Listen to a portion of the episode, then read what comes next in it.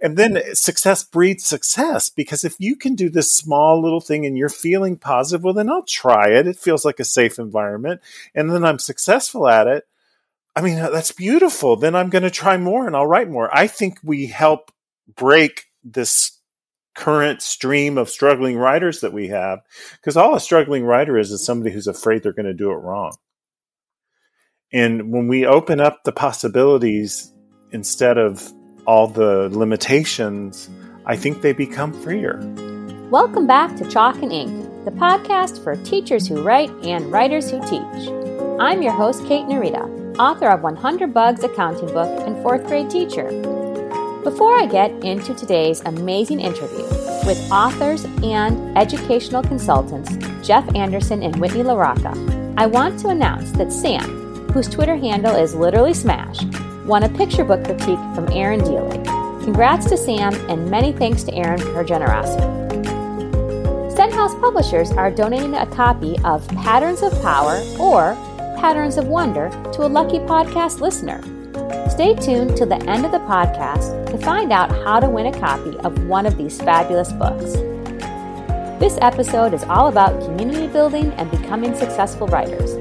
Jeff and Whitney talk about how their strengths complement one another, how focusing on student success breeds more student success, and the importance of getting the first draft on paper. Let's get started. Welcome, Whitney and Jeff. I am so excited to have you here today on Chalk and Ink. Thank you so much for joining me. Well, thanks for having us, Kate. We're really glad to be here. Yes, thank you so much. You are so welcome. So, I was hoping we could get started uh, by having you both tell us who you are as writers and who you are as educators. You go first, Whitney, since your name's first on the on the Patterns of Wonder book. On the new one? Okay, awesome. I will go first for a change. um, my name's Whitney La Rocca. Um, as an educator, I um, have over 20 years of experience. I have been a teacher, I've been um, a literacy coach, and a consultant. I'm now a full time consultant, and um, where I work with schools and districts in just um, literacy, all things literacy. And with Patterns of Power, we have a great reading writing connection that we get to bring in with that work. Um, and as uh, writer, uh, as Jeff said, my name is first on Patterns of Wonder. Uh, I am the co-author of Patterns of Power, Patterns Power Plus, and Patterns of Wonder. But with Patterns of Wonder for emergent writers, I got to take the lead on that. So I really um, did a lot of writing uh, and really found myself as the writer. I found the writer inside of me through this work and really got to share uh, my true voice in in this work. So it was exciting. It was hard work, um, but it was heart work for sure. There's a lot of passion in that, and um, it, it, was it was stressful at times to write it, but then a lot of fun. And I just hold it in my hands all the time now, well, whenever I'm home. and, and I should say that one of the things the the book is really beautiful, and of course we thank our editor Terry Thompson at yes. Stenhouse Publishers, but um, Whitney was so organized and so good at getting these permissions so that there could be these full pictures that teachers could use right away in the classroom. And that's, I think, in some ways, like I'm telling Whitney what kind of writer she is, but she's got that detail and that and that work sense that you have to have. I've I'm kind of floaty as a writer. I'm very like I'm excited about the idea of teaching grammar through a lens of not right or wrong, but meaning and effect. And we love that message of the choices kids have, and conventions aren't a trap of right and wrong, but a, a vehicle of meaning and effect that I can use to read and write with to and to gain meaning in my life and the world around me. And I'm really good at coming up with ideas, uh, but then they get out of control. And Whitney's really good at pulling back pulling back things and and reminding me to work. That's when we worked on the first book. It was just we sat beside each other and wrote the book. Mm-hmm. It um, was really amazing to think about. Go back to when we first worked on patterns of power together because we didn't know each other. We've met each other once, twice. And so when I showed up at his house to do this work, we just sat side by side and we found out very quickly that we complemented each other well. I was, I'm very detail oriented and Jeff has all these amazing, brilliant ideas. I get to do all the titles. I'm good with titles. Yes. all the lessons start off with need title because I don't do that. I'm like, I can't think of a creative title. I'm just going to leave that one to Jeff. and, and I think that that's one of those things that's really rare that when somebody else can pick up where you left off. Yes. Or when I'm having a seasonal imbalance, or Whitney's having a seasonal imbalance at home, and one of us can take over, and it's mm-hmm. it's really nice. And then either she can do the training or I can do the training. And now we've kind of we've just gotten in sync over the years of doing all these projects together, and we're still doing more. Um. So as a writer, I probably would say I need support. and I think we all do. yeah, we all do, and for different reasons in different ways. But as a writer, that's I'm a spewer. That's what we'll say, mm-hmm. and a creator. Um, but uh, and I like to zip things up and uh, mm-hmm. ponder on quotes that have meaning for teachers. So that's the kind of writer we are. And I wrote, I did write that children's book. So I know that series, uh, Zack Delacruz series, which was with Sterling Publishers. Um, and I'd be bad if I didn't see Me and My Big Mouth. Uh, the first book, Just My Luck, the second book, and the third book was Upstaged, all Zack Delacruz novels. I had so much fun doing that but my goodness, it's so different than writing for teachers. Writing for teachers is just very different than kind of tracking a novel through the whole period. And you can see the kind of writer I am. It's good for the beginning part, but the getting it into a story arc and all that kind of stuff is is tough to hold on to the, all that information in your head. So I was like, I had to use a lot more post-its when I wrote fiction. Fiction causes post-its. They probably I probably spent more money in post-its than I got in royalties. We'll just leave it at that. well, I, I want to pick, I want to pick up on two items that you both talked about. First of all, I just want to say that you know, Jeff, you're saying you ramble, but I, one of the reasons why I love patterns of power is because it's succinct and to the point. And I really want to make sure that gets out there because I think a deficit of some programs for teachers is that they are very wordy. And the fact of the matter is, is teachers are very busy people. And we don't have time to read 10 pages to get to a point that could have been made in one paragraph. And I think patterns of power is outstanding in that way here's what we're doing today. Here's how you do it. Do it. And I don't have to wade through 10 pages to figure out what it is that you're asking me to do. So I want to thank you both for creating a resource that's very uh, useful for teachers. It's not going to cause teachers extra amount of work.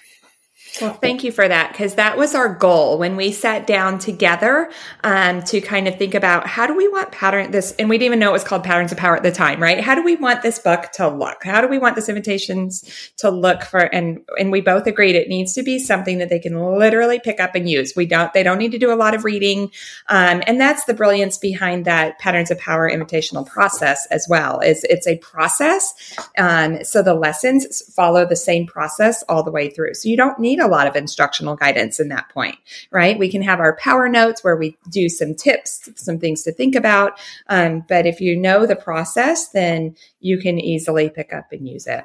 We, but we, we, did want that to be short. We wanted it to be a resource that could be picked up and used. That's right in so fact. I, thank you for bringing that up. You're welcome. That, that, thread it is a, it is a it's not a necessarily a staff development book. Really, it's a hybrid. Mm-hmm. It's a mm-hmm. resource book. It is. It's because, and the reason it's thick is because it has so many lessons in it, and the lessons are brief.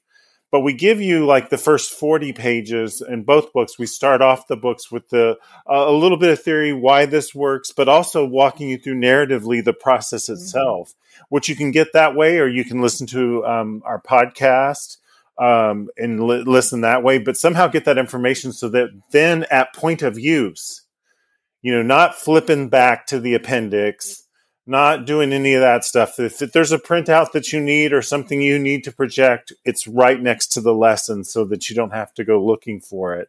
Um, we really thought intentionally about that because I remember, like you're saying, Kate, Um, some of the early staff development books, which I loved and built me, and I learned a lot about teaching from, you would have to like go in with like tweezers to try to extract what the lesson was, and you had to rebuild it out of that. And and teachers just don't have time to do that all the mm-hmm. time. And and we wanted to be supportive, but not yet in a programmatic way. Yeah. We wanted this to be an interactive program. So so the the the the the way in which conversation drives everything makes it all about the kids. So even though we give you these couple of pages of planning and these couple of pages of classroom supplements that you can use for every part of the lesson sets, those are there to cause conversation because we know the conversations the kids have in the classroom with that visual support are going to raise their conscious level of awareness of the moves writers make to create meaning both as a reader and a writer. So that's exciting to us that we get to kind of spur talk because that's if we could call it like it's it's it could be patterns of conversation. It could be. Mm-hmm. Well, I'm going to be quiet. See, I told you I'm a spewer. in talk and in writing, but in writing you can though. you can get you can pull it back. well, I, I, mean, I think part of the power of your book is the pattern in the book, right? Mm-hmm. I mean, mm-hmm. another reason why it's easy to use, besides the fact that it's to the point, is that it's the same pattern every lesson. So, mm-hmm. you know, you start with the invitation to notice or the invitation to wonder, depending on if you're using mm-hmm. patterns of, you know, power, patterns of wonder. And you know, each lesson is going to start with that lesson. And so, and like you said, you don't have to tweeze it out. It's all right there. So it's just so yeah. user friendly. I love that. It's not Good. figure it out, it's tweeze it out. It is. Mm-hmm. it's, it's, and you just have it right there. It's done for you. So it's just, it's fantastic. I also want to talk about how you both talked about the power of writing together, you know, the power of partnership. And I think that mm-hmm. too can be uh, very useful to talk about in classrooms because oftentimes, you know, we do have kids work in partners, but I think in the real world, sometimes kids don't see that a lot, right? They just see mm-hmm. one name, you know, written by one person. And so mm-hmm. I think you're also doing us a great service by showing hey, look what happens when you work with someone. You know, the product that you're going to create is going to be more powerful than if you were just working by yourself. And I have to tag onto that too. Yes, we work together, but our editor was heavily involved in this as well. And I and I think um, students don't have an understanding of what an editor does in the writing process as well. So the even the authors that are writing on their own, their editor is their writing partner, right? And so we might not see that on the book cover, but that writer is definitely saying, "Hey, you know, the editor is like, what do you think about this? And you know, tell me more about this part. I'm a little confused here," which is what our writing partners and writing workshop do. That's the point of that, to have these conversations and, and get us to think more about the work that we're doing in our writing. So essentially, our writing partners are like our editors, you know, our, our project managers, basically, of getting us to think more about what we're doing. And I have to say, that's something that I really found with Patterns of Wonder is just how much I truly leaned on my editor to help me think through some things. Um, same with Jeff too, but it was like, oh, let's turn to Terry. Let's ask him, you know, what, what he's thinking about this part. So it'd be neat to bring that into um, conversations with students as well as to what those writing partners really do. You know, it's your thinking partner. It's your partner to really um, get you to think more about the work that you're doing. That's and so I, true. And I know this whole thing with Writers Workshop is it's supposed to be not in an order and be recursive and all that. And just that happens with the editing process as well. That's one of the mm-hmm. reasons we made it into a process. Cause like, how do you, cause basically we were like, edit your paper. You right, know, right. here's a, here's a square that says punctuation next to it and read your punctuation and check it. That's how we taught editing in some places. And that was trying to be mm-hmm. authentic. Right. Um, but, but what happens is if you don't know what it's supposed to be in the first place, you you can't correct it, and you just misread mm-hmm. what you wrote written and intentionally. Sometimes, I mean, sometimes you catch things, and of course that's wonderful. But you really have to understand what the patterns of power are, what they're really supposed to look like, and that's where the kind of groundbreaking work came from. This is this idea of we look at something that's beautiful, mm-hmm. that's authentic, that's got voice, that's got interest, and we ask, how'd that writer do that? How did that writer do that? And we go into an inquiry method and and it's just as exciting because like when we're writing them and trying them out in classrooms we it's just it's wonderful to see it work and when teachers write to us and say oh my god it's like they pay attention and they want to do grammar and they get excited and at this they're reading their books and they're coming up to me and saying miss miss i found a i found a, a woobus yeah. and you know that was not what grammar was doing in my classroom when i started teaching in 1989 mm-hmm. i can mm-hmm. tell you that no i mean and it's really powerful what patterns of power does. And I think what you just said, Jeff, is what happens in writer's workshop, why it doesn't work to say, look for punctuation is I think the student gets overwhelmed because mm-hmm. by the mm-hmm. time they get to the editing point, you know, they've written a lot. You know, if, if it's a narrative, they've written a whole narrative, or if it's an essay, it's a lot. And so they're just like, oh yeah, punctuation check, I did it. And they're not mm-hmm. looking at it because they're overwhelmed. Versus in patterns of power, how I'm using it in my classroom is I'm using it during morning work. So after they do the solve and share for math, they do the patterns of power. And they do it on the smartboard. And then I also just have my own notebooks, not the Patterns of Power Plus notebook, because this is something mm-hmm. I bought myself. My district has not adopted it yet, although we might, which is really exciting. But anyways, they have a notebook. So on the um, the day that it's the invitation to imitate, they also write it in their notebook. But mm-hmm. what I think happens is they're just looking at one sentence. So when they actually go to imitate, they are just writing one sentence as well. And I think that's so much less overwhelming than saying, edit what you wrote in writer's workshop. They, right. they just, they shut down. And what's weird is by doing it this way in these small, bite sized, digestible chunks, they become fluent or fluid with the information over time and then they can actually start to see shaping their paper for meaning instead of trying to do it right. I'm trying to have this effect on my audience, and it becomes a lot more exciting to look at grammar as a special effects devices. And that's what all of us know. Every teacher in that's listening to this podcast knows that they've been overwhelmed by grammar instruction at some point, mm-hmm. whether they were a student or a teacher, and how to do it, and then you know get it, you know, get stuck in abstract terms instead of just what the actual art of what it does when it all comes together. And even though we're breaking it apart, we're still looking at a whole. Mm-hmm. You know, mm-hmm. we look at a whole when it's a whole sentence. That that can be a context. I remember the revelation of that mm-hmm. in my earlier work when I fi- when I finally looked up context in the dictionary because you know, mm-hmm. do teach grammar in context. In the context of what? Well, they're reading and writing. Well, how? Authentically. But I needed more guidance than that. And that's what Whitney and I've been kind of honing over these last few years in the patterns of power and patterns of wonder stuff.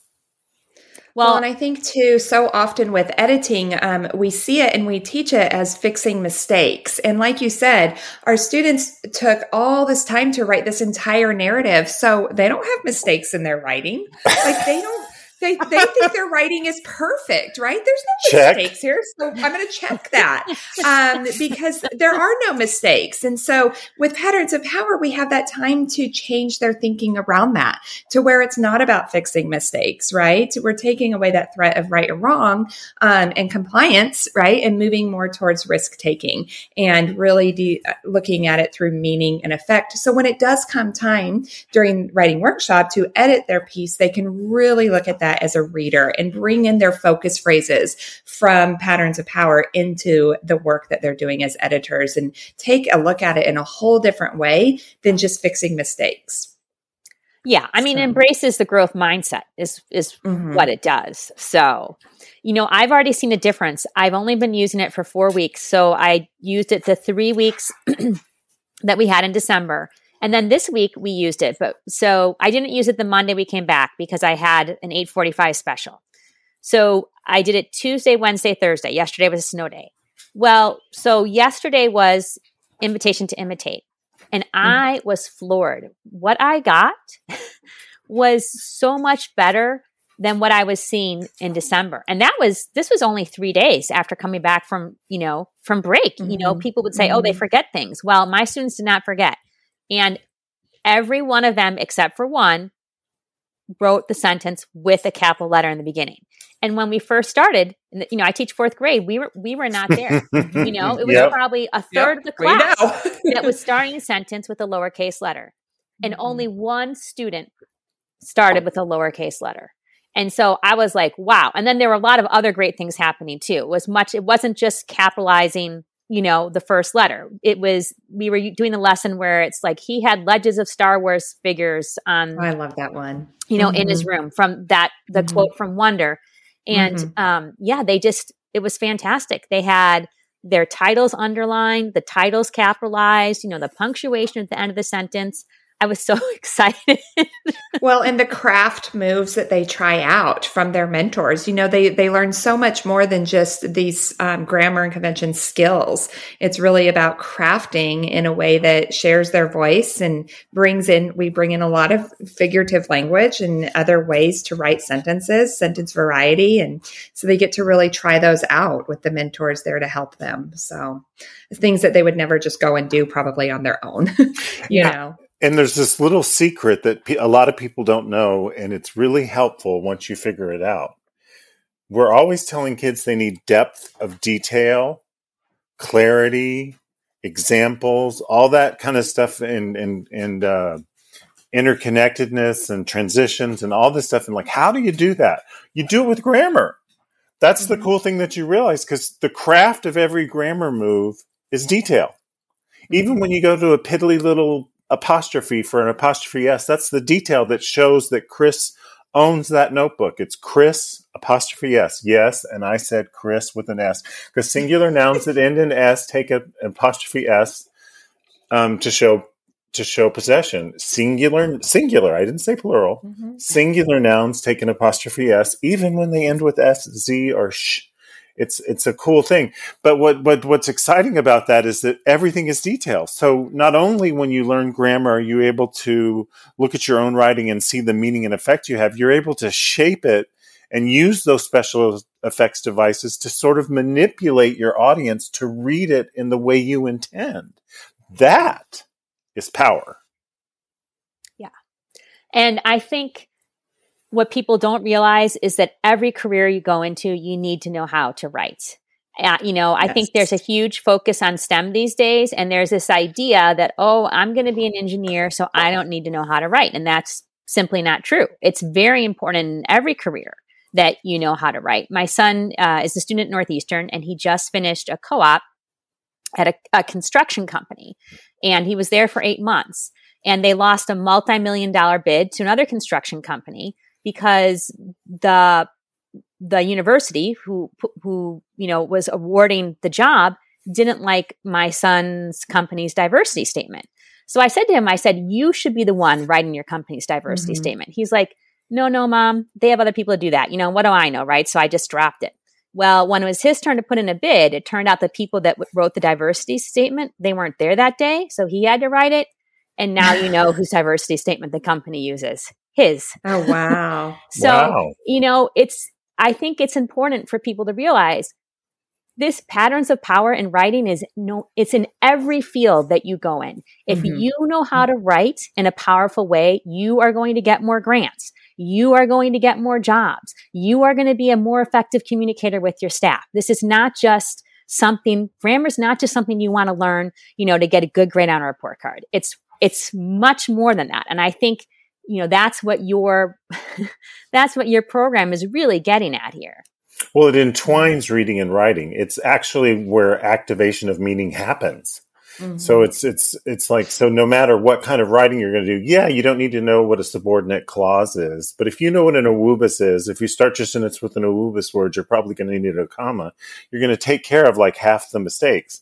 It's it's just interesting when you really look at the patterns, and that's why also why we use patterns. That idea because patterns your brain loves patterns. Your brain seeks patterns. You want patterns. Rules, you're like, no, uh, stay away from me with your rules of absolute right and absolute wrong right? We that one answer mentality doesn't work for writing. And mm-hmm. so it's so cool to be able to like we said whitney and i are conversation causers. We we throw the work back on the kids. Because you know we as harry wong used to say we shouldn't be leaving the door at the end of the day all tired. The kids should be tired. We should make them yes. do the work And that's, we just hope that people really get that thread of conversation, whether it's patterns of wonder or patterns of power, all the way from pre-K to high school. Uh, it's it's really important that it's about the conversation because it's that conversation is the theoretical key that unlocks the possibility because that's what raises their conscious level of awareness. That's what pierces them. They don't read unconsciously anymore. They learn mm-hmm. as they read because they, it's an instructional uh, path. Just to read, well, I learned about grammar and and through that because we're doing this work around mentor texts and these short little snippets with our students they find their favorite authors and the author moves that are made in those books and begin to kind of collect and try out some of those moves in the writing that they're doing in writing workshop as well. So we're really teaching them how to you know find their own writing teachers um, out there. And I, I see that even with my daughter who's in fifth grade. You know she's she's now i see in the writing that she does, she's constantly, I see things coming in from the books that she's reading into her own writing. And I'm sure, you know, Kate, you see that with your students as well. Um, but it's because of this work that we're doing with our students, we're showing them what mentors can do for us as writers. Um, and so they can turn around and continue to work with that on their own as well. Yeah, I have so many things I want to say. First of all, have you all seen the book um, How to Make a Book About Your Dog by Chris Barton? Oh yeah, Chris is from Texas. We know Chris. He's yeah. an excellent writer. I've used his conclusion of the Day-Glo brothers is my favorite, one of my favorite conclusions of any nonfiction book. So I'm sorry. Hey, Chris, we're talking about you. He'll love it. His his wife's a children's book writer as well, Jennifer Ziegler and I she's got a new book out. Yeah, they're you should have them on your show. Tell them I told them that they should go on your show.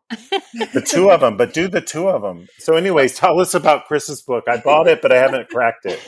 Well, so I'm just saying that you know we were talking about Whitney. You were saying how your editor is your writing partner. So even if you don't have a mm-hmm. co-author, mm-hmm. you have an editor who's a writing writing partner. And what Chris does in that book is he talks about all the different people who work on the author you know, in order mm-hmm. to get the mm-hmm. book into the reader's hand, you know. And so I think that that book is a great way to also have that conversation with students about, you know, look, it's not just us in this classroom who need help and work right. with partners in writing. Look at all the different partners, you know, Chris Barton had in order to write this book.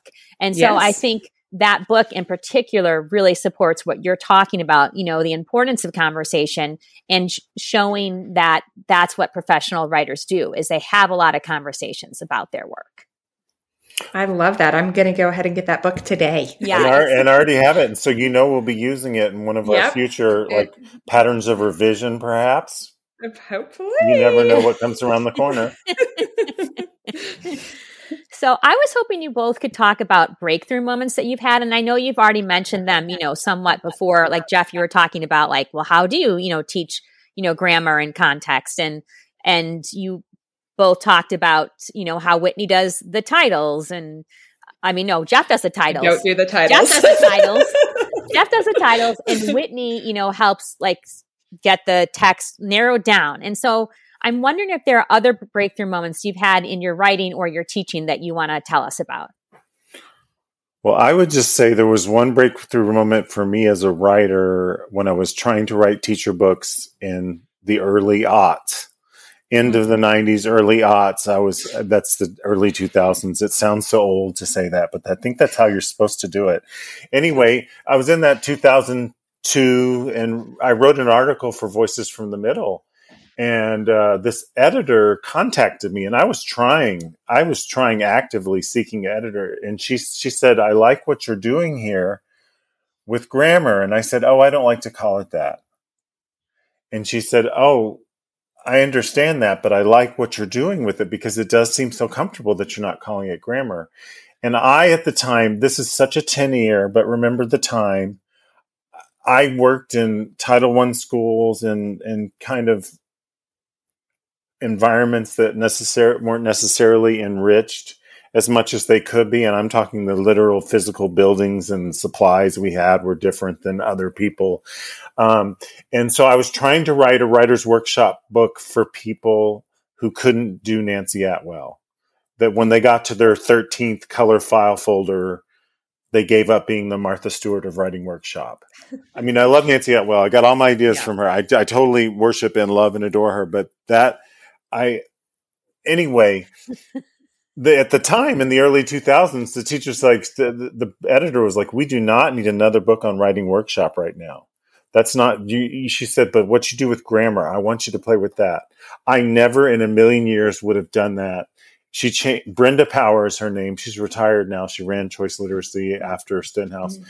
but I would have never known that that was the value of what I had to share. And then then that moves on, and then I connect with people like Whitney, and then Whitney and I start working together. That to me is the breakthrough. Sometimes knowing what it is that you're saying that's extra valuable, because mm-hmm. we all have a lot of things to say, but they're little nuggets that are extra valuable. And sometimes it takes somebody else to see that and to to to to help you narrow it down. And I, I'll be forever grateful because mm-hmm. I, I would have never in a million million years written a grammar book when I started teaching in 1989. That was not going to happen. I didn't like grammar. I taught whole language and I used to spell whole language with H O L E. Just and and uh, anyway, I'm going to stop. Just Whitney, save me. well, I I just feel like there's so many breakthrough moments, right? Um, and so I, I definitely think when I think about Jeff's story, it just reminded me of his work and how powerful it was for me as an educator as well. Um, I was a coach when I first read daily um, Everyday editing. Everyday editing. Thank you. I was like, I just completely forgot the title of one of my favorite books. um, but everyday editing, I was reading that as a coach and I was like, this is what we need to be doing, not daily oral language, not daily edit, not a, you know, it's, it's, I'm, as a coach, I was constantly hearing our kids aren't transferring any of this stuff that we're doing, you know, and I was like, well, we have to do something differently. And, and so I was reading that book and I was like, oh, this is just so powerful. And we were actually in planning for our summer. We have in my district, we um, would do a summer institute for teachers. Um, and the coaches were the ones that would run that and, and would present at those. And so we we were planning our breakthrough set, our breakout sessions. So we had our, our core grade levels, but then we had breakouts that were open to anybody. And um, so we were signing up for topics on that. And I said, I'd like to take editing and grammar. And they're like, you would? And I said, we need to do something different. What we're doing is not working. And I'm tired of hearing about how it's not working. And I'm reading this book and I want to go ahead and do a breakout session on that. And they're like, okay, go for it. Um, and so I, you know, the breakout session, teachers sign up and they come in and the room could hold 20 you know 20 people and so we just ran that breakout session every day well that first day i had you know about 20, 18, 20 people. And the next day I ran the exact same session. Well, the room was full and they had to shut it out and say, tell people, no, you can't come. I'm sorry, try again tomorrow. Um, and then the next day there was a line before we even started breakout sessions. And I was like, that's how good this stuff is. Like teachers want to come. The word's getting out of how good this work is. Uh, so the last day, that Friday, we ended up moving it just to the cafeteria and invited anyone that wanted to come. And that was kind of this aha moment, just even for us as a district as, as wow, you know, this, this invitational process is really powerful for it to make that many teachers want to come to this one session. There's a need for it, um, and it's powerful. And they're hungry. They're hungry. Learning. They're hungry. They're interested in learning more, uh, and so that's kind of what spurred me meeting Jeff. Is then after that happened is when our coordinator ended up bringing Jeff into the district to train the coaches in his work. And my I just go back to my notes on that day. Um, you know, I didn't know Jeff. Jeff didn't know me, and I was just so excited about him being there all all of my, I tend to use a lot of exclamation marks anyway, but um, in my notes, everything is like in all caps, tons of exclamation marks. You could just see my excitement of everything that he was saying that day. And I remember getting my picture with him and him signing my book. I had no clue um, that this is where we would be today. Uh, so I just feel like that was a breakthrough of just discovering him um, and his work and then realizing how powerful it truly is um, out there. And when we would have our writing weekends where we would work together, because um, Whitney was still teaching full time when we did the mm-hmm. uh, or doing it, being a coach full time at the beginning, and um, we would come together. I would help her lug in all the books she brought, and I drag my books in the big dining room, and then we would just start working, and we literally would forget to say hello. Mm-hmm. Um, how are you? How have things been? N- none of that happened. We just started working and it was it was hilarious. And we would go to if we had to eat, we'd take our stack, we'd take our Chicago manual style on something we were trying to figure out that we could because conversation we we knew this. we were trying to figure out how can we explain this in a way that makes sense because a lot of grammar stuff is like, oh my god, yeah. do they really need to know this? and um and and do I know it? And yeah. do other uh, do other educated human beings know it? And what is it that they actually need to know? And I think that's. We- yeah, we would read a standard and we would be like, what does that even mean? And yeah. I just remember we'd sit around at La Madeleine with Chicago Manual Style sitting right there in front of us. I think my favorite, so my times. our favorite standard was write a complete sentence with a complete subject and a complete predicate. Sure. I mean, what does that? It just means write a sentence. but it was hilarious. It's a complete sentence with a complete predicate and a complete subject. Well, yes. Obviously, they were tired of things being incomplete. this must be complete. It, it, will be complete. I don't care about anything else. it's going to be complete. it's interesting because you're both you've both said that your breakthrough moments happen through conversations with other people. Mm-hmm. Mm-hmm. That's yeah. true. Yeah. That's a pattern. It is a pattern. Mm-hmm. And I have to say, and I'm embarrassed to say, but I don't have any idea, and I'm sure I'm going to absolutely butcher this term, but what is an oebus? AAAWWUBBIS. Oh. Yeah, what is you that? Will, as a fourth grade teacher, I'm sure you will be learning about this through your, if you're using patterns of power through the rest of the year, your kids will definitely know what an AAAWWUBBIS is by the end. uh, I'll just get, I'll just give you a little teaser. Like, you know how we always start off with a, a sentence? So if there was a sentence that started off with an if clause, like if you don't know what an AAAWWUBBIS is, comma, yeah. you might want to keep listening if okay. it's going to be an AAAWWUBBIS word. But we don't start okay. off with AAAWWUBBIS. We just start off if you start a sentence with if, comma, you're probably going to need a comma.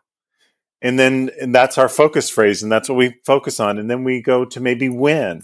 When you start a sentence with when, comma, you're probably going to need a comma. And then we maybe do one more like since or any any of yeah. the other ones, and then that's a woobus. They're subordinating conjunctions. Kids, kids, it's a mnemonic. Kids will get excited about doing an AAAWWUBBIS where they won't get excited about subordinate clauses to make complex sentences no. in which the two ideas are connected but um, one subordinates to the other and it's like all this stuff that people do and i'm like oh my god they they use complex sentences when they're in kindergarten Yes. When I when I get home, I'm going to watch TV. Complex sentence. There that's an AAAWWUBBIS sentence. And we, when you make it easy and something they want to know, like you put up the AAAWWUBBIS mnemonic and they're like, what's that? And you go, oh, you're not ready yet. And, you know, make it, because see how you wanted to know? I bet you dollars to donuts if I had said subordinating clauses and to create complex sentences, you wouldn't have said, hey, I want to hear what that is. That. Probably not. and in, in in in patterns of power, Kate, we have the AAAWWUBBIS hands. Um, so they actually trace their hands in their notebook, and then they write the ten AAAWWUBBIS words. I um, love that on the fingers. So it's coming. It, it, you will definitely be doing that. Um, you know, I, am sure knowing fourth grade, um, we, we do complex sentences in fourth grade. Uh, so yeah, it's a really, it's really fun. Um, it's, I think it's like chapter 19. Okay. I'm like, okay, I want to know the page, but I won't be obnoxious. They probably don't know the page off the top. it's the one for complex, it's complex sentences. So I think it's chapter 19. Because I think 18, I think is compound sentences. Because I think joy and conversation were missing from the grammar component. We were yes. making it like a vocabulary lesson instead of, mm-hmm. or a fixing lesson rather than a creating lesson. I always like to say it's a, grammar is a creational facility, not a correctional one. It's a thinker. Well, I remember I remember teaching back in 1999 grammar where there were a lot of worksheets. I used worksheets to teach those grammar skills, right? I used a worksheet to teach what a noun was, and then we filled out a lot of worksheets on nouns, and I graded a lot of papers. Um, and then they still didn't know what a noun was. And, so. and I want to invite our teachers not to freak out that we're going to ignore grammar because what we're not going to do is ignore grammar. We're going to ignore some of the terminology at first so that it doesn't become a barrier to them understanding it. You go, I promise you, you go walk up to a very well educated person in most cases and ask them what a subordinate clause is. They might not know, but if they know, they know how to write them. And that's the key. I think we get lost sometimes in our intention of thinking they need to understand this as a vocab lesson, as a right or wrong lesson, instead of one of which seeks meaning and clarity and effect and excitement, really, in that conversation. I love that you said that because this is this is writing mm-hmm. and reading mm-hmm. both together, mm-hmm. and your writing and reading scores go up from from the patterns that we've seen with classrooms when you take the time to talk about these intentionalities, both as a reader and a writer, to create meaning. And it's that's that's what it's supposed to be. It's not supposed to be worksheets. But that doesn't mean we're not going to talk about a noun. But we're not because there's a lot of rip off work on the web. Mm-hmm. And, and we do get the lawyers to try to take care of it from Highlights Corporation, but you can't stop it. But um, one of the things they do that kills me the most is on the second day, instead of it being the invitation to compare and contrast, where it's driven by conversation and all this really high level analysis and short and short level analysis too, simple analysis, they'll take the sentence and they'll define the part of speech for every single word in the sentence. That is a no no. Mm-hmm. Now, if you talk about how nouns are a craft move, putting stuff actual stuff. Like if you say perfume, it's not as powerful as if you say Chanel number five or Charlie. It'll set you in time and a place, and that's that's about nouns. That's about stuff, mm-hmm. and use that as a craft. Then we can talk about nouns. But this whole thing, talking about every single part of speech in a sentence, that what are we doing? It's like some kind of surgery yeah, conversation over identification is is key here. Absolutely, um, we don't need to spend our time identifying every part of speech in every lesson, right? Um, it's not about our, our our standards. Don't even ask us to identify. It's use, right? It's form and use. Well, and and like you said, that's just completely not a useful skill to have in life. No one, right. no one cares what part of speech it is. It's about authentic reading right. and writing. Mm-hmm. You know, another aspect that I really like about using patterns of power in my classroom is when they do the invitation to imitate, you know, which I have them do up on the smart board, or I have we call it a graffiti board. It's our old like uh-huh. COVID divider.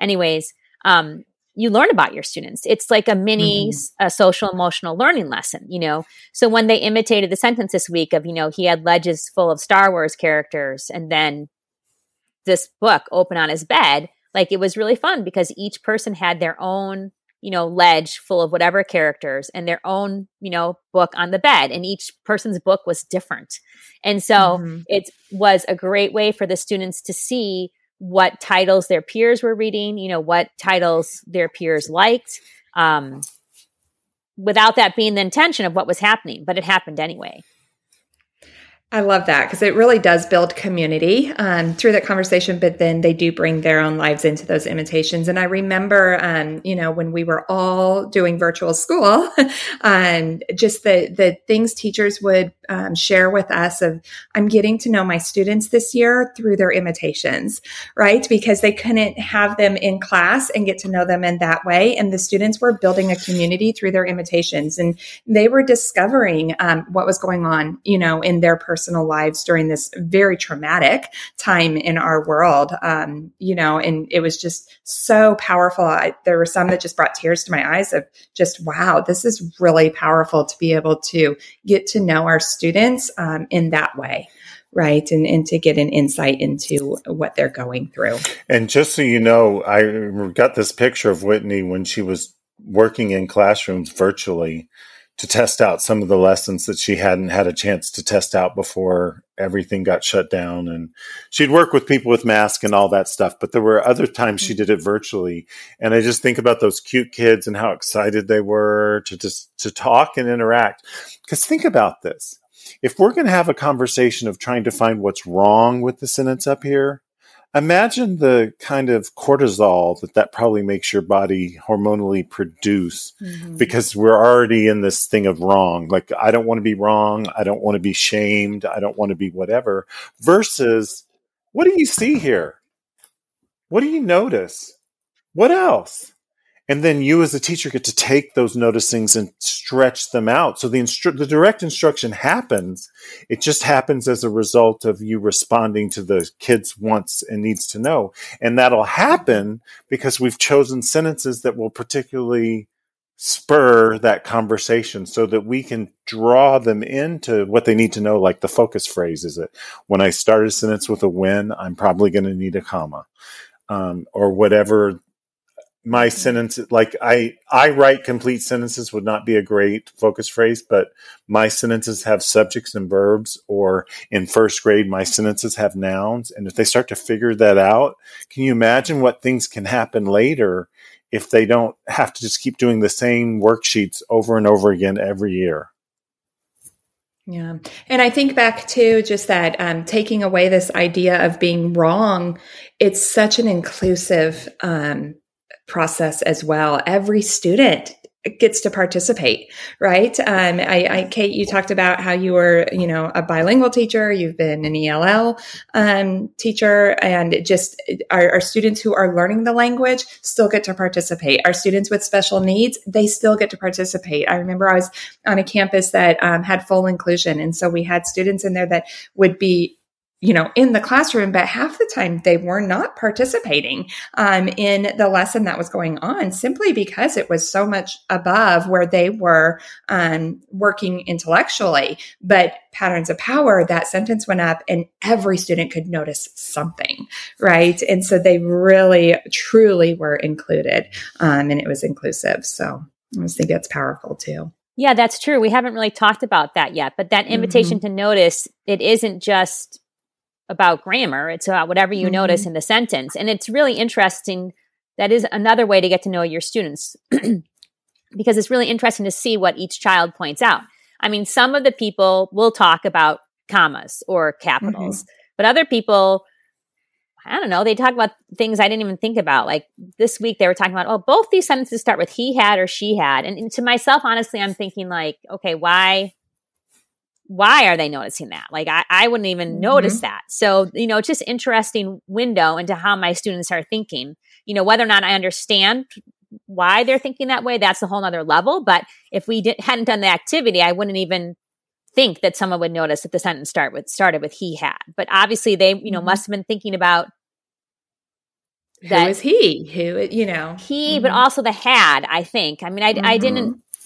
I didn't process it with them partly because I'm just processing it now, but they, I'm wondering if they were focusing on the verb tense there, you know, like yeah. thinking like, oh, yeah. this has already happened versus he has, which is probably what was going on. And I didn't pick it up at the time. Well, a second grader one time pointed out the word had in a sentence and she said she was, she got so excited. She goes, I know what that means. And I said, what is, what does had mean? She goes, she didn't, she don't got it no more. Yeah, that's right. and I said, yes, she doesn't have it anymore. And so, so that was that connection and that real, and we honor, we don't, I, I said it back in a different way than she said it, but I honored her, what she could see. And that was her participation. It was so sad too, because I remember her because she was told, she, she told me when we started the lesson at the rug that she had to sit in the corner at a desk on the other side of the mm-hmm. room, but she wanted to be there, but she was telling me. And as we were having the discussion, her, her desk, was scooting across the room because she just she loved it and she was so successful at it. And then and then success breeds success because if you can do this small little thing and you're feeling positive well then i'll try it. It feels like a safe environment. And then i'm successful at it. I mean that's beautiful. Then i'm going to try more and i'll write more. I think we help break this current stream of struggling writers that we have because all a struggling mm-hmm. writer is is somebody who's afraid they're going to do it wrong Mm-hmm. And when we open up the possibilities instead of all the limitations, I think they become freer. Mm-hmm. I, I love it when they notice, um, especially when I go into like first grade classrooms, there's spaces between those words. yes. Or, or that's a sight word. You know, we know that word, that word we've been working with, or that word has an R controlled vowel. And they bring in things they've learned from other parts of their day um, into the conversation as well. And I, I, just love it, you know, and I'll see that in fifth grade. Oh, that there's a simile there. And um, so anyway, it's, it's really funny when when they they notice like spaces or, or um, spelling patterns as well because they get so excited. But, but, that's that's really insightful, Kate. That just after five weeks, yes. you're noticing just all that you can get from listening to what they say when you walk around when, when they're talking mm-hmm. with partners. Because you know, if you ever ask like, "What do you notice?" And nobody says anything, which can happen at mm-hmm. first, turn and talk to your neighbor and see if there's anything you notice or wonder in this sentence. And then if they have that little smart time to talk, then, then the larger mm-hmm. class conversation can be a lot stronger or if you're working in groups. But it's it's just it's just interesting. They do actually, after a while, have things to say. They're just afraid to say them. And we don't have to worry about what they say or say, not that, that's not what I mean. Don't ever do that. You always have to honor what they say and you may need to name it and you may need to extend upon it if it's part of your focus phrase or something important that you need to review and you get to make that choice as a teacher. But it's all responsive in that little framework that we're doing this patterns of power process one day at a time over a couple of mm-hmm. you know we like to say a couple of weeks 10 minutes a day over a couple of weeks. And usually you'll finish by wednesday of that second week or maybe thursday and you just start something new on a friday. Or you have specials time at 8.20 so their friday was spoken for anyway you know it happens. Well and i like to just a, a little tidbit too i like to spend a couple days um, on the invitation to apply because uh, that's a big transfer piece. And, you know, after we celebrate and um, it's the jumping off point to transfer an application, we say, hey, look, you know, you've done this. Um, and of course, we wouldn't say this out loud, but with scaffolds in place and now you're ready to go take that scaffold away and go out and try it on your own, you know, in a, in a wide variety of ways. And, and so during that invitation to apply, that can go across a couple of days. And if we need to make an anchor chart during that time and take that skill a little deeper and talk about other ways, you know, this verb is used, um, we we certainly can. We can use that time to do that and give them time to write in across content areas with that focus phrase and and collect. Give them time to go into the books they're reading and do some collecting of how other authors are using that skill. So that's why we say too, you know, give yourself a couple weeks, give yourself some time um, to take this and and spend some time in that application um, process. I'm wondering how you both balance your your writing and your consulting careers and what your writing process looks like. I'm definitely learning on this one. um, I, I, tend to uh, over overdo my consulting, and then it's time to write, and I don't have time to write. So Jeff has been really good um, mentoring me in that area, saying, "No, you need to block these days on your calendar. These are writing days. You do not book um, consulting, you know, um, time during these writing days." And so I have that's one of my um, resolutions for 2022 is to really pay closer attention to my calendar um, and and truly make time for the writing that needs to happen. You know, that was my struggle too when I was on the road mm-hmm. a lot. I would have, I would be three years late on a book. Mm-hmm. Um, because I just was I kept taking the jobs and and then you come home and you're exhausted because of the things that come with flight and working for six hours and trying to find stuff. Just nothing nothing worse than teachers yeah. have but you understand that just that slam of it doesn't stop. Uh, i recently in the last few years was diagnosed with parkinson's disease and so i can't actually do all the complex because it's a brain disease. All the complex moves that travel takes i can't always do so i do uh, virtual stuff which is so nice. Um, only because I can't do it the other way. I would much rather be with mm-hmm. people, but that we have this opportunity to do this. But yeah, you have to schedule time to write and you have to make it important and it has to be long chunks of time because you can you can revise in little bits that's what i learned from jeff wilhelm this is another one of those transformational moments jeff wilhelm told me i said i was working on a book trying to write a book at a workshop he was giving and he goes well what here's what you do. No matter how crappy it is, just write the first draft. Mm-hmm. He says, don't keep writing the first chapter over and over and over and over and over again. He says, just draft it. He said he would go to a hotel or like with family, take him to the beach and let them go out and play. And then he would write all day and, and get that draft done because then in little pieces while you're on the plane, you can do some editing, you can do some revising, you can do some plumping up or rereading. But that's that's kind of how you have to think about it because got to get that 1st mm-hmm. draft or you'll stay stuck at that beginning part and never go any further and you'll just it's a it's a common writer's trope yeah. that they just stick with the beginning. You have to know it's going to be crappy. Like that was my biggest when I know uh, when I was just writing Patterns of Wonder, just the first few chapters of just getting, I knew what it wanted to say, but I was so worried about putting it on the page. And um, Jeff would be like, You don't have anything on the page yet. I'm like, I know. And he's like, Just write it. And I said, It's still percolating. He's like, Well, we can't do anything with it until it's on a page. Right. Um, and so I just had to do it. And I knew it was crappy. Um, and I, and you just have to be okay with that. Right. And that's definitely something uh, that I learned that yes, it's going to be crappy and I'm going to be okay with it. So, and that's a connection for classrooms too, is that we tell them mistakes are okay. Mm-hmm. In fact, to become a better writer, to become an effective writer, mistakes are actually expected. Mm-hmm. And if you stop avoiding mistakes, because when you avoid mistakes, you avoid complexity, you avoid risk, you avoid growth. Um, so you can't be avoiding mistakes. You got to be, you've got to be embracing them and learning from them and expecting them. And then it's like Whitney said, it's not so hard. So when yeah. you were in the classroom and you were writing, did you both approach your writing in the same way? So did you do it like on the weekend when, cause you're saying you're talking about longer chunks of time? Mm-hmm. Okay. yeah, and we would we would get together. We would schedule weekends together, um, and those weekends were we would work from you know eight a.m. till midnight. I mean, we would just keep going, and um, those were serious chunks of time that we would just work, work, work, work, work.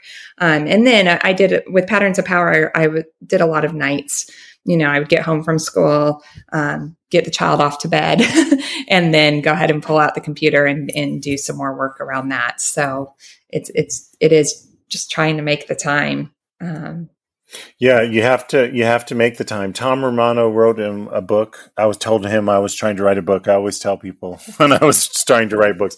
So I'm working on writing a book. He wrote in the front of my book, "If your passion is real, you will write your book." Mm, I love that. And I was like, ah mm-hmm. i mean and and and you can't like i have people sometimes write me and ask me about writing and they say well i want to do it but i have another job right now so i just i want to be able to quit and do it and i'm like well you can't do that mm-hmm. first of all you've got to you've got to get through a period of time where you're teaching full time and all that comes with that and either getting up early or staying up late or using your weekends or I can't tell you how many Christmas holidays I've spent writing.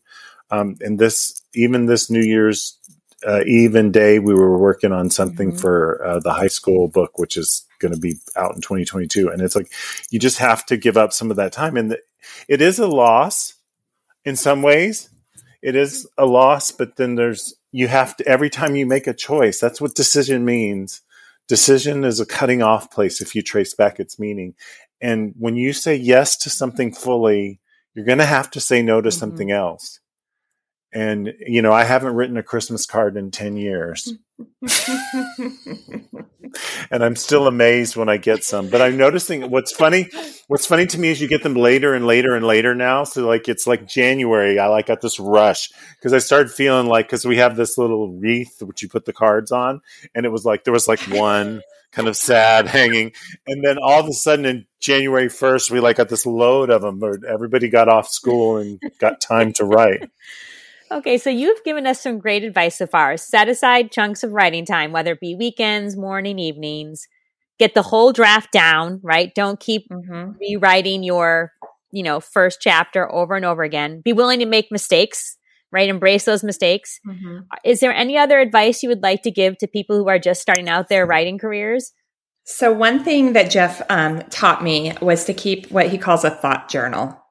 Uh, and that's just a, a, a, place where you're just recording your thoughts anytime you have a thought. Um, and sometimes that's through voice memos on our phone um, to where, you know, all of a sudden we think of something and we're driving and we just go ahead and put it in a voice memo uh, or we just record it. And it's just little snippets, but those things do come into play when we actually do the writing. So that thought journal has really been a, a nice little tip from Jeff that I've learned. So. And to piggyback on that, there's the they there's there's a pattern when they look at geniuses like Salvador Dali and stuff. Salvador Dali would would take a nap at a certain time of day and he'd put a bunch of pennies or marbles, I can't remember, in his hand. And so just at that point where he would fall off to sleep and the marbles would hit the floor, it would wake him up and he would paint. Because that's when he knew he was creative because that mm-hmm. that editor the self editor, the critical editor is asleep still at those first few minutes of waking. Mm. And if you can get your, then you're have, then you're free to do your art. So a pad by the bed, when I talk to kids about Zack Delacruz and writing fiction, I told them just, this works for fiction and nonfiction. Keep a pad next to your bed because you will wake up, you will solve problems in the night that you will never be able to solve during the mm-hmm. day. And you just, you don't even turn on the light. You just write it down and you go back to sleep and you wake up the next morning and then you've got that. And sometimes I've had to get up and just open the computer and type a paragraph or something because it's, it's there. I've solved it. But if I didn't do that, that could take weeks mm-hmm. of work to do. So it's it's it's it's a lot about capturing. I love that. I forget about the mm-hmm. voice memo. I used to text myself, but that doesn't work because then they go down to the bottom and you don't see them. Well, you know, it's interesting. I'm a biphasic sleeper, so I sleep in two different parts. And when I wake up that first time, that's that's when any problem that I haven't been able to solve when I'm awake, that's that's where the answer is. And then I get up and mm-hmm. write. And if it's the weekend, I go back to bed. And if not, I just go to work. So, but that is my time. That second I wake up from that first time I fall asleep, I'll wake mm-hmm. up with an answer. It's like it's weird. It's almost like it's been waiting for me to wake up, you know um, it's just a really powerful time. I was hoping before we go, um, I usually ask for one classroom activity to share with students, and I listened to the um, podcast with when you were interviewing Whitney, and she was talking about the invitation to wonder. And I was hoping if you could just talk about that because I think that is so powerful. Um, it just, I don't know, just gives me chills. So in in patterns of wonder, um, you know, we we tap into this natural curiosity that young children have. Uh, they're they they're curious about everything. Everything is new to them, right? You walk into a pre-K classroom or a kindergarten classroom, and it's just full of excitement because everything is just exciting and new. And so that's what we tap into. So we share instead of a sentence um, from a book, we actually share an entire page from a picture book. So we're looking not just at the words on the page, but also the pictures. Um, and Kate, you and I were talking before um, recording today just about this idea of visual literacy, right? And I and um, and I just uh, didn't think of it in this way that you and I talked about, but now I'm like, oh yeah, this is great. um, but we ask, you know, take a look at this page, and we read it to them, and and we say, what do you wonder here? And a lot of times their wonderings are tied directly to their noticings. And so they don't even necessarily share what they're wondering. They share what they're noticing and then they, they wonder from that or vice versa. So it's wonder and notice. We start with what do you wonder? But if we need the prompt of what do you see? What do you notice? We can certainly do that too. But um, it leads to this conversation around what um, authors and illustrators do uh, to make meaning for their readers because that's what our writers are doing, right? Um, they are writing through their pictures. They're making meaning through their pictures um, as they attempt to make symbols and words and sentences eventually. Um, and there's so much oral language that we can that we can really tap into as they tell us about their pictures. So we we use our mentor as the whole page here um, and what they can do to gain meaning from both the pictures and the words on the page. Um, and so they they might notice some capital letters, but some of the, you know, depending on where they are in their emergent phase of writing, uh, sometimes they don't even really recognize that there's words on the page yet, right? And so there's so much meaning in those pictures, and they really can tap into those, and we get to have conversations around those, and still teach about nouns and verbs and prepositions through the pictures and what's happening there. And Whitney got the permissions to have a lot of those yeah. full page so if you don't have it at your library or you don't have the book available, the full picture is available that you can use on your document camera or snap a picture of and slide into your PowerPoint. Because that's again that, like you were talking about, Kate, having everything ready mm-hmm. at your fingertips. And I just wanted to add to what Whitney said here, because it's a really important brain structure thing that's happening here when we're doing what do you wonder, what do you notice? That whole first day is always about observation. Mm-hmm. And and even compare and contrast is about observation. It's observing how they're alike and how they're different. But Betty Garner, in her book Getting to Got It, mm-hmm.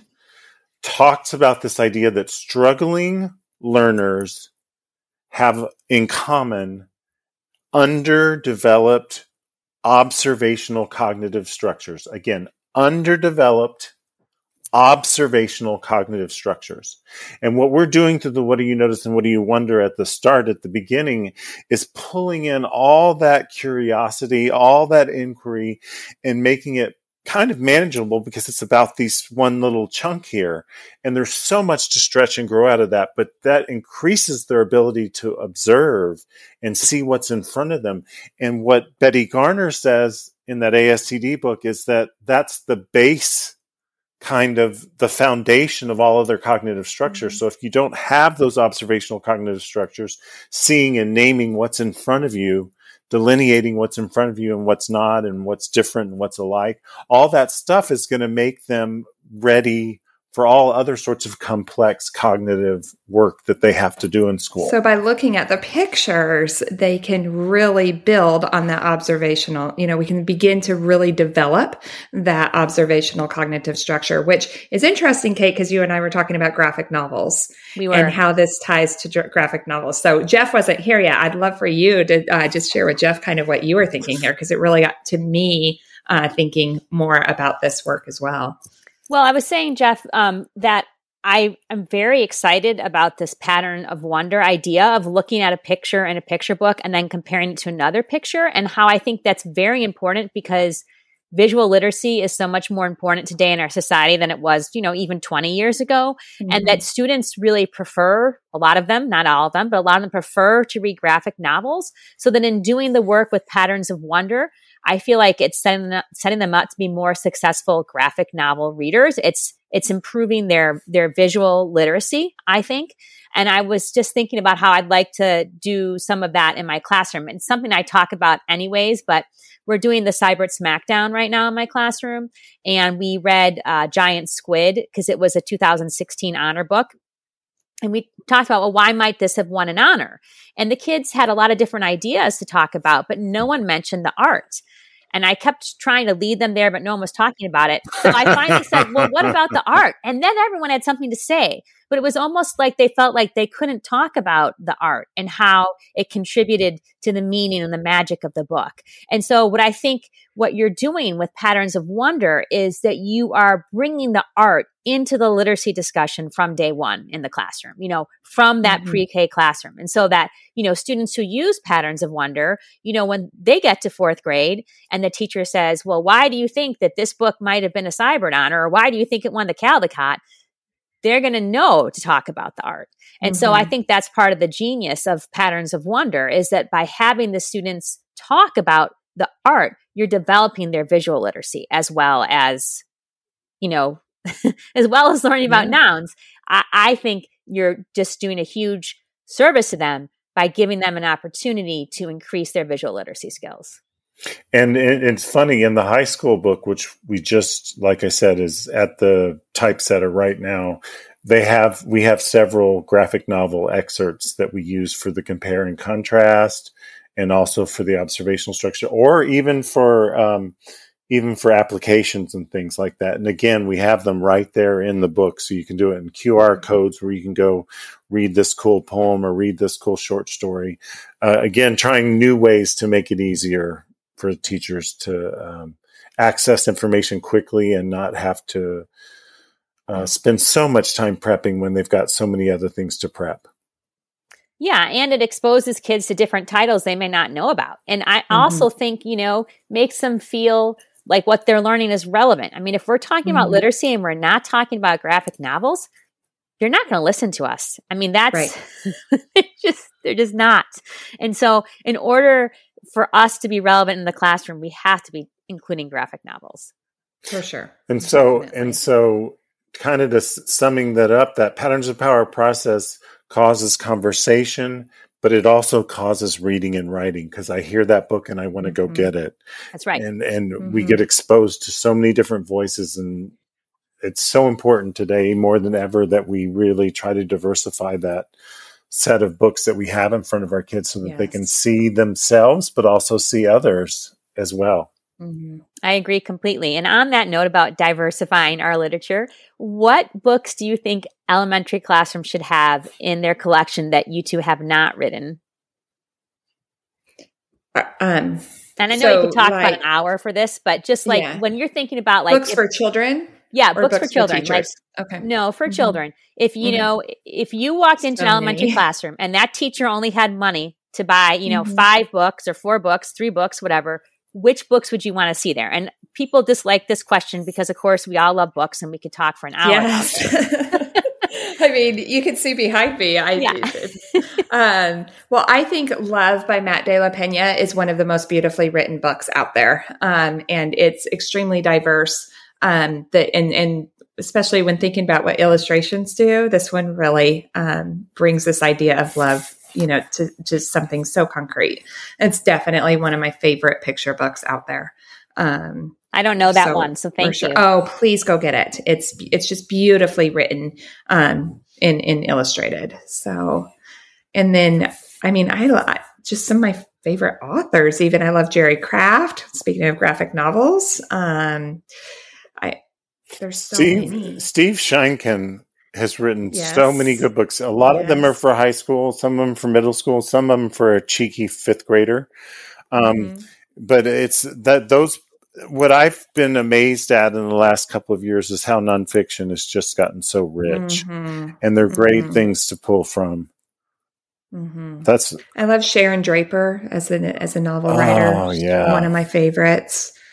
Yeah, um, Alan Gratz, of course, for upper upper grades.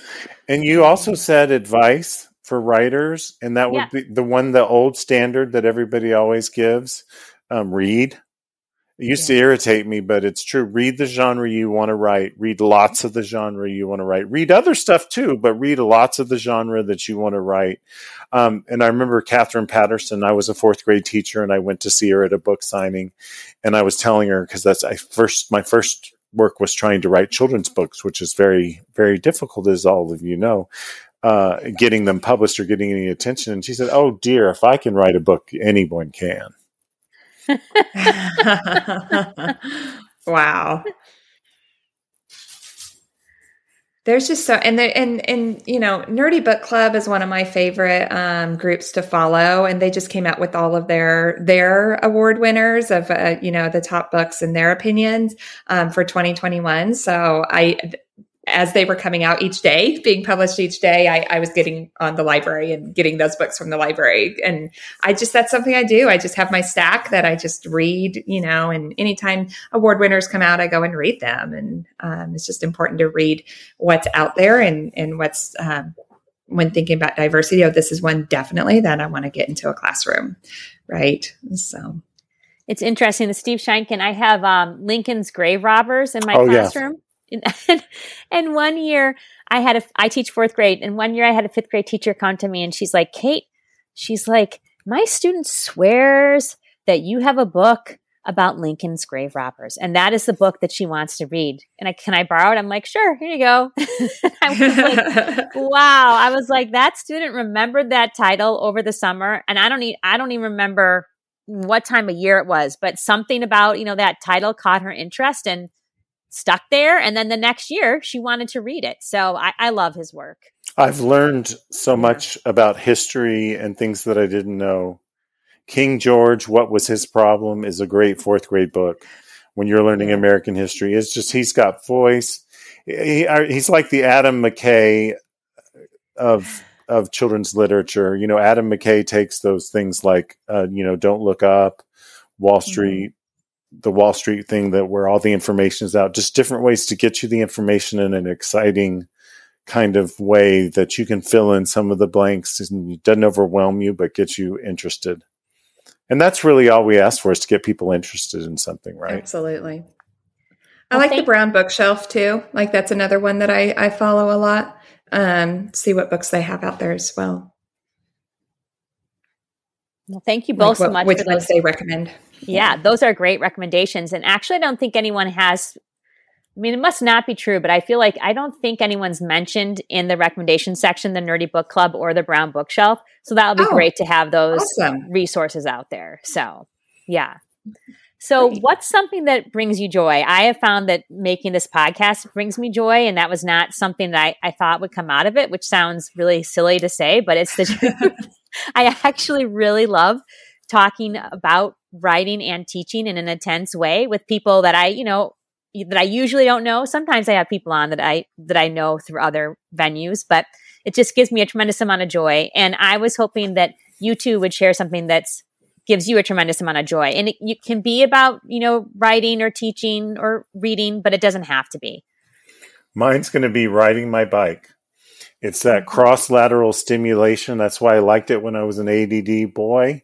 That's why I like it as a Parkinson's gentleman that right i just I, I literally cannot ride my bike and feel happy yeah and i'm that's how i am with running i, yeah. I love to i that's my joy let me go out on a run put my um, airpods in and just listen to my music she marathons she's off. very I humble do. Well half marathons now i don't do fulls anymore but um, i do i just i let me just go run uh, definitely brings me joy well, you are the second marathon runner we've had on. So I had Lisa Rogers the first that. season. Yes, yeah. I was yeah. going through your. Um, I, I, joined your group uh, yesterday, and so I was going through them. I was like, "Oh, marathon runners!" Yep. yes, yeah. So, oh, I love to run, and I actually ride a stationary bike. I was telling uh, Whitney before we started that I had an injury in last January, almost a year ago, exactly to the date, and I wasn't able to run anymore. And that's how I release all my stress and I'm I'm just not I'm I'm really not easy to be around if I haven't exercised. And so I was like, what are we going to do? And so we bought a stationary bike and I have ridden over 2,200 miles on that Woo! bike since last wow. January. well, actually, we got it in wow. February. So since Valentine's Day, because I just, I need that, you know? So I mm-hmm. relate to what you're both saying. I, I just. We all need our releases. Yeah. Yep. For yeah. sure. For sure. Thank you so much for having us, Kate. Yes, thank you so much. This has been an absolute pleasure. And thank you for creating this fantastic book here, Patterns of Power. I'm so thrilled to have it in my hands. And I just do want to give a shout out to Melissa Stewart because she was the one who said to me, You need to have Jeff Anderson on your podcast. And I was like, Who is Jeff Aww. Anderson? And then at the same time, like right before she had told me that, I was feeling at unease about the fact that I wasn't teaching grammar to my kids because I just didn't know. Like, I was tired of doing worksheets. I just didn't really know what to do about it. I didn't want to do daily oral language. And I was like, huh, who's Jeff Anderson? And then this book came up, and I was like, you've got to be kidding me. Wow. this Melissa, is exactly what I've been looking for. Melissa Stewart is a wonderful person. All things Love nonfiction. Her. I tell you what. Mm-hmm. She is. She's definitely one of my favorite um, writers, both professional and um, kidlit. So yeah, no, she's incredible. She's just an amazing person, and she gives so much to the kidlit world. Oh yeah. Oh, for sure, yeah. for yeah. sure. So, all right. Well, okay. I hope you both have a wonderful day. Thank you so much. Bye. You. you. take care. Bye bye. Okay, you too. Bye. Thanks so much for listening to Chalk and Ink. It's homework time. Newbery Honor winner Vera Hiranandani will be joining us next episode. I highly recommend all of her books. If you only have time to read one of her books before February 4th, be sure to check out How to Find What You're Not Looking For.